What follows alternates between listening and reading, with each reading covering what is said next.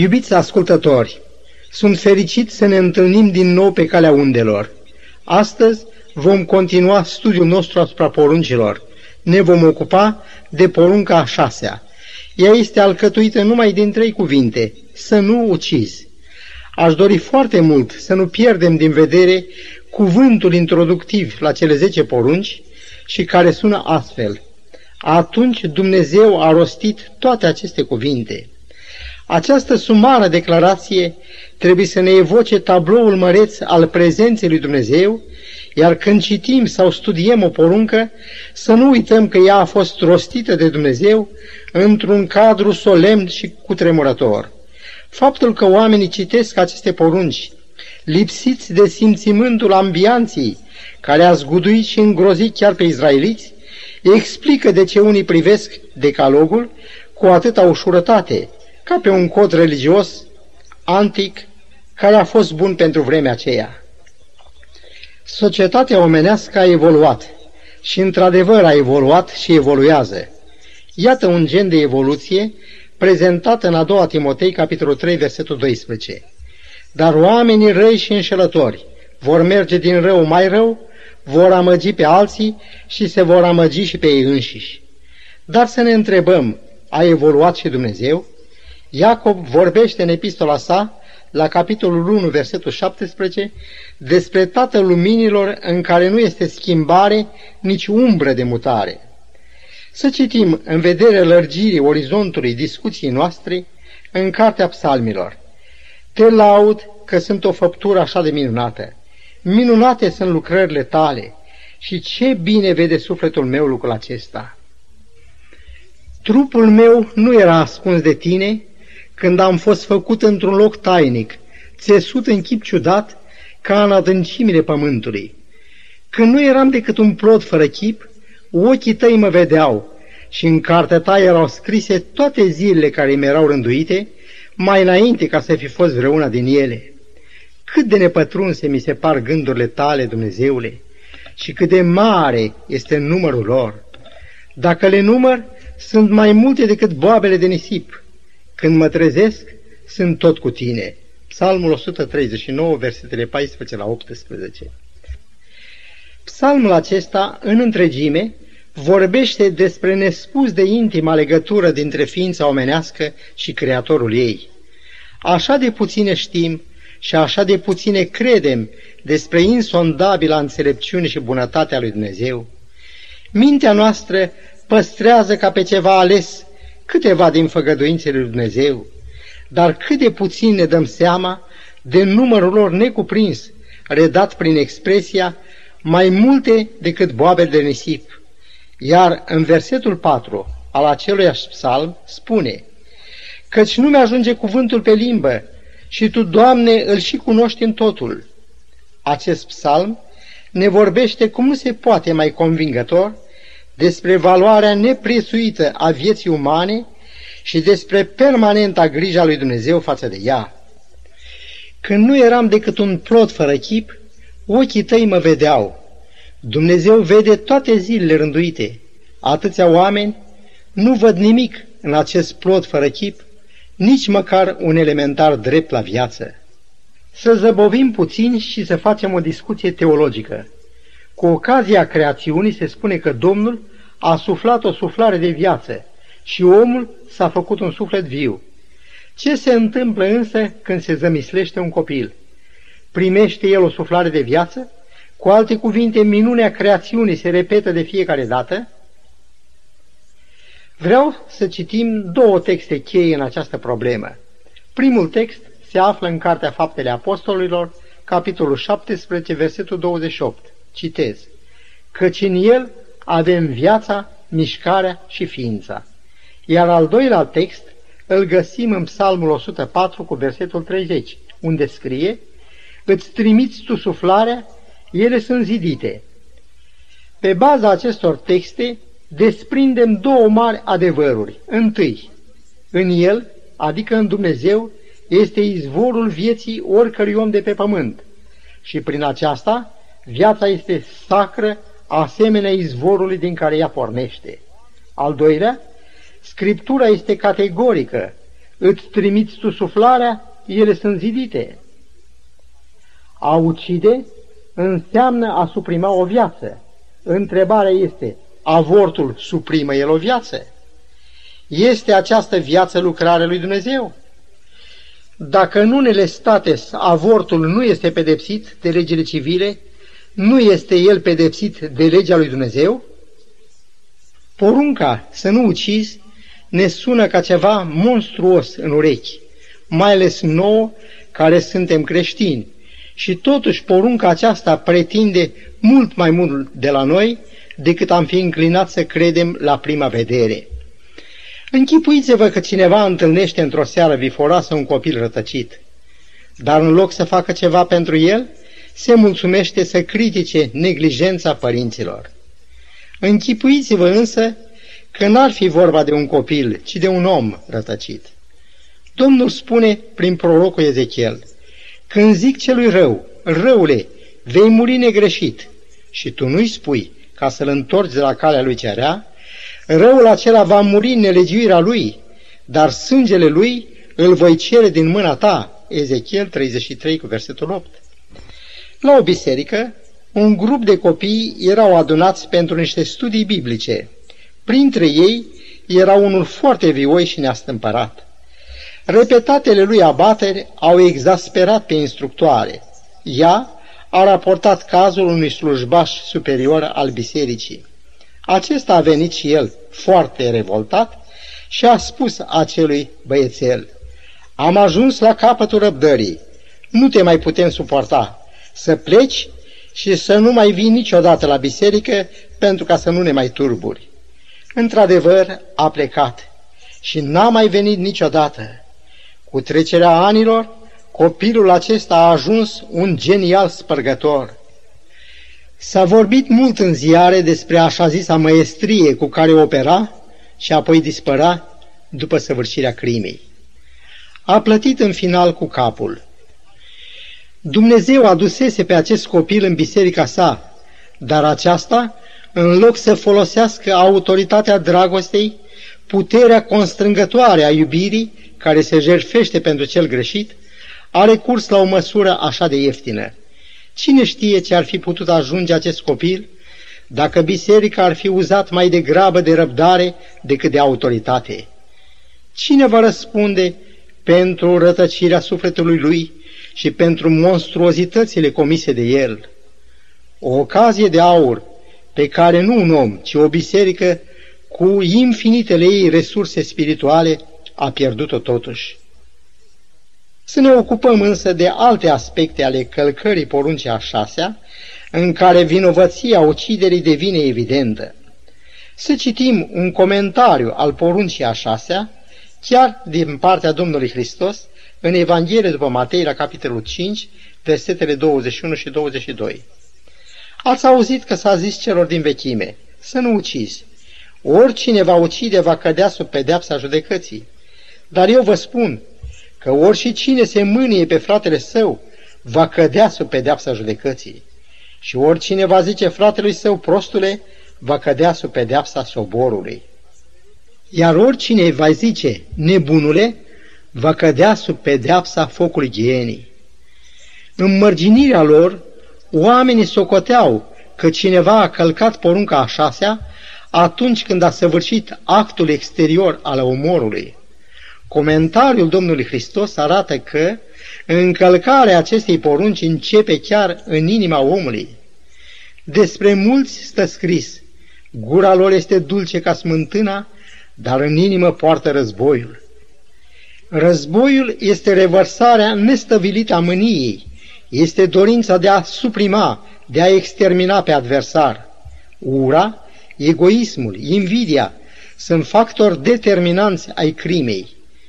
Pilat, deși și-a spălat mâinile, a cedat în fața urii dezlănțuite a mulțimii. Este învederat că Pilat a fost numai instrumentul, mijlocul prin care ura de moarte a dus la omorârea Mântuitorului. Ura a întunecat mintea lui Cain, într-atâta încât n-a mai ținut seamă nici de nevinovăția fratelui său Abel și nici de încercarea Domnului de a-l împiedica să ucide. Mânia, spune eclesiastul, locuiește în sânul nebunilor.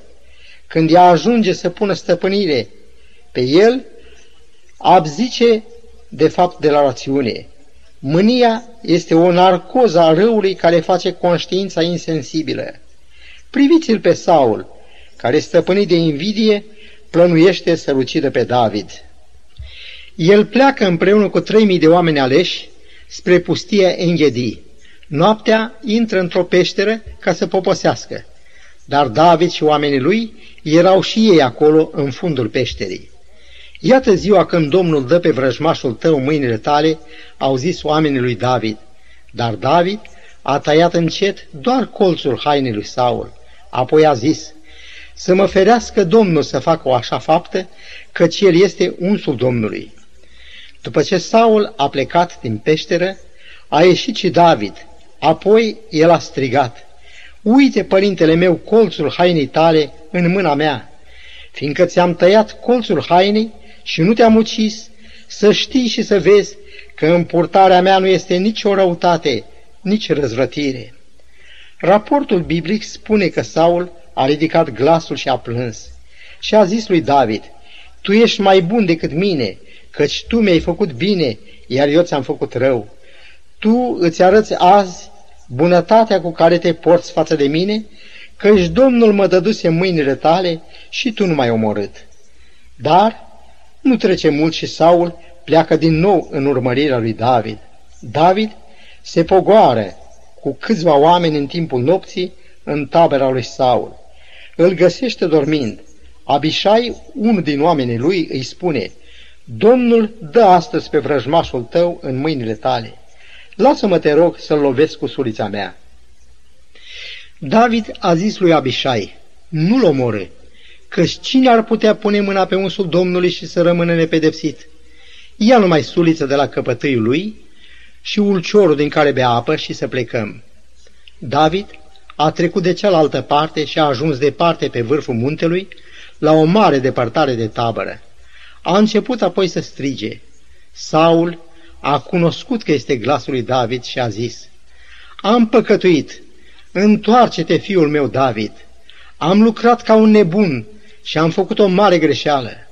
Am spicuit din 1 Samuel, capitele 24 și 26. V-am vorbit despre păcatul urii, invidii, păcate pe care Domnul le socotește călcarea poruncii a șasea. Și nu e normal să fie așa?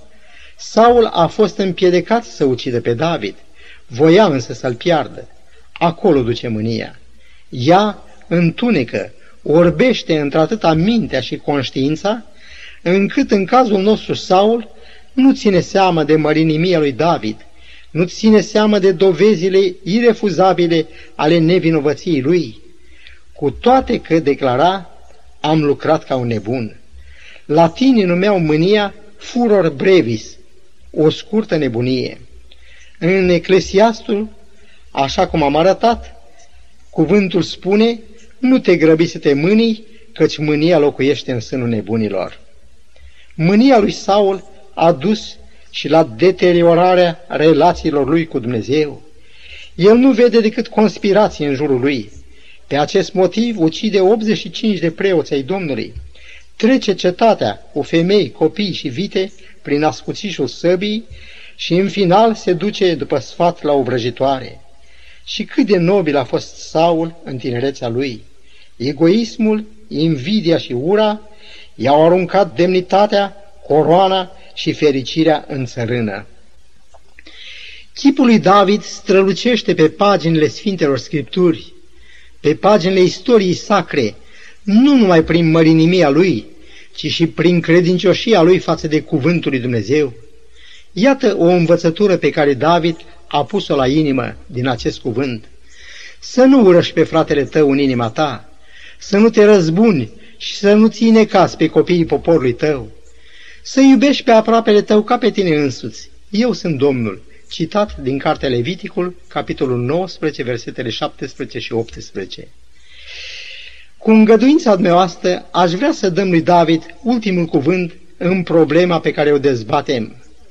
În psalmul 37, compus de el, la versetul 8, el afirmă Lasă mânia Părăsește iuțimea. Nu te supăra, că supărarea duce numai la rău. Științele medicale moderne au arătat că șocul produs de mânie asupra scoarței cerebrale se răsfrânge asupra organismului nostru și urmarea sunt bol de inimă, bol de ficat, plămâni și mai ales cancer. Câștigăm pe toate laturile dacă avem o gândire pozitivă. Înțeleptul spune în Proverbe, capitolul 14, versetul 30, O inimă liniștită este viața trupului, dar pisma este putrezirea oaselor.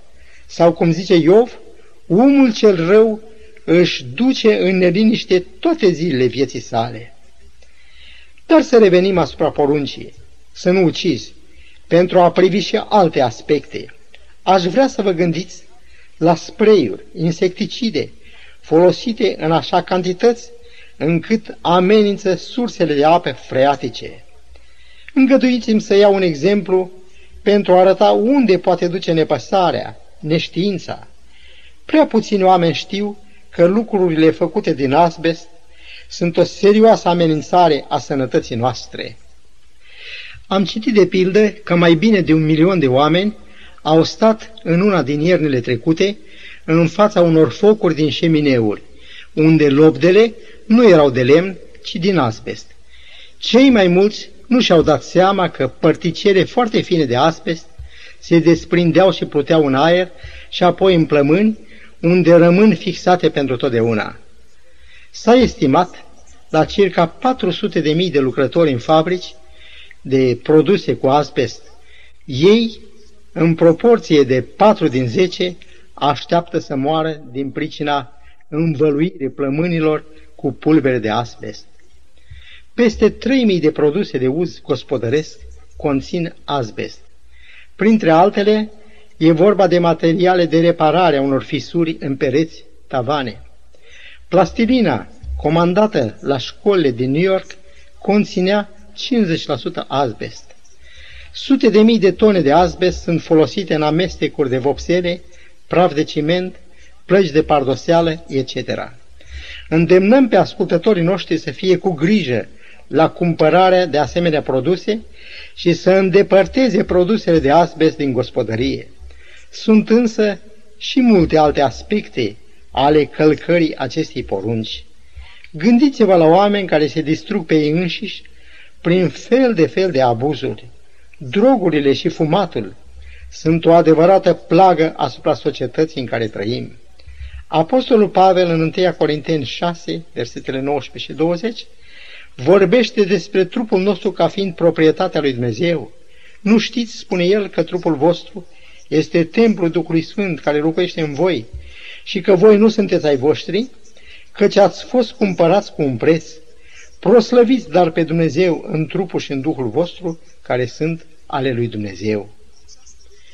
Fumătorii se expun la o intoxicare lentă, pe ei și pe cei din preajma lor.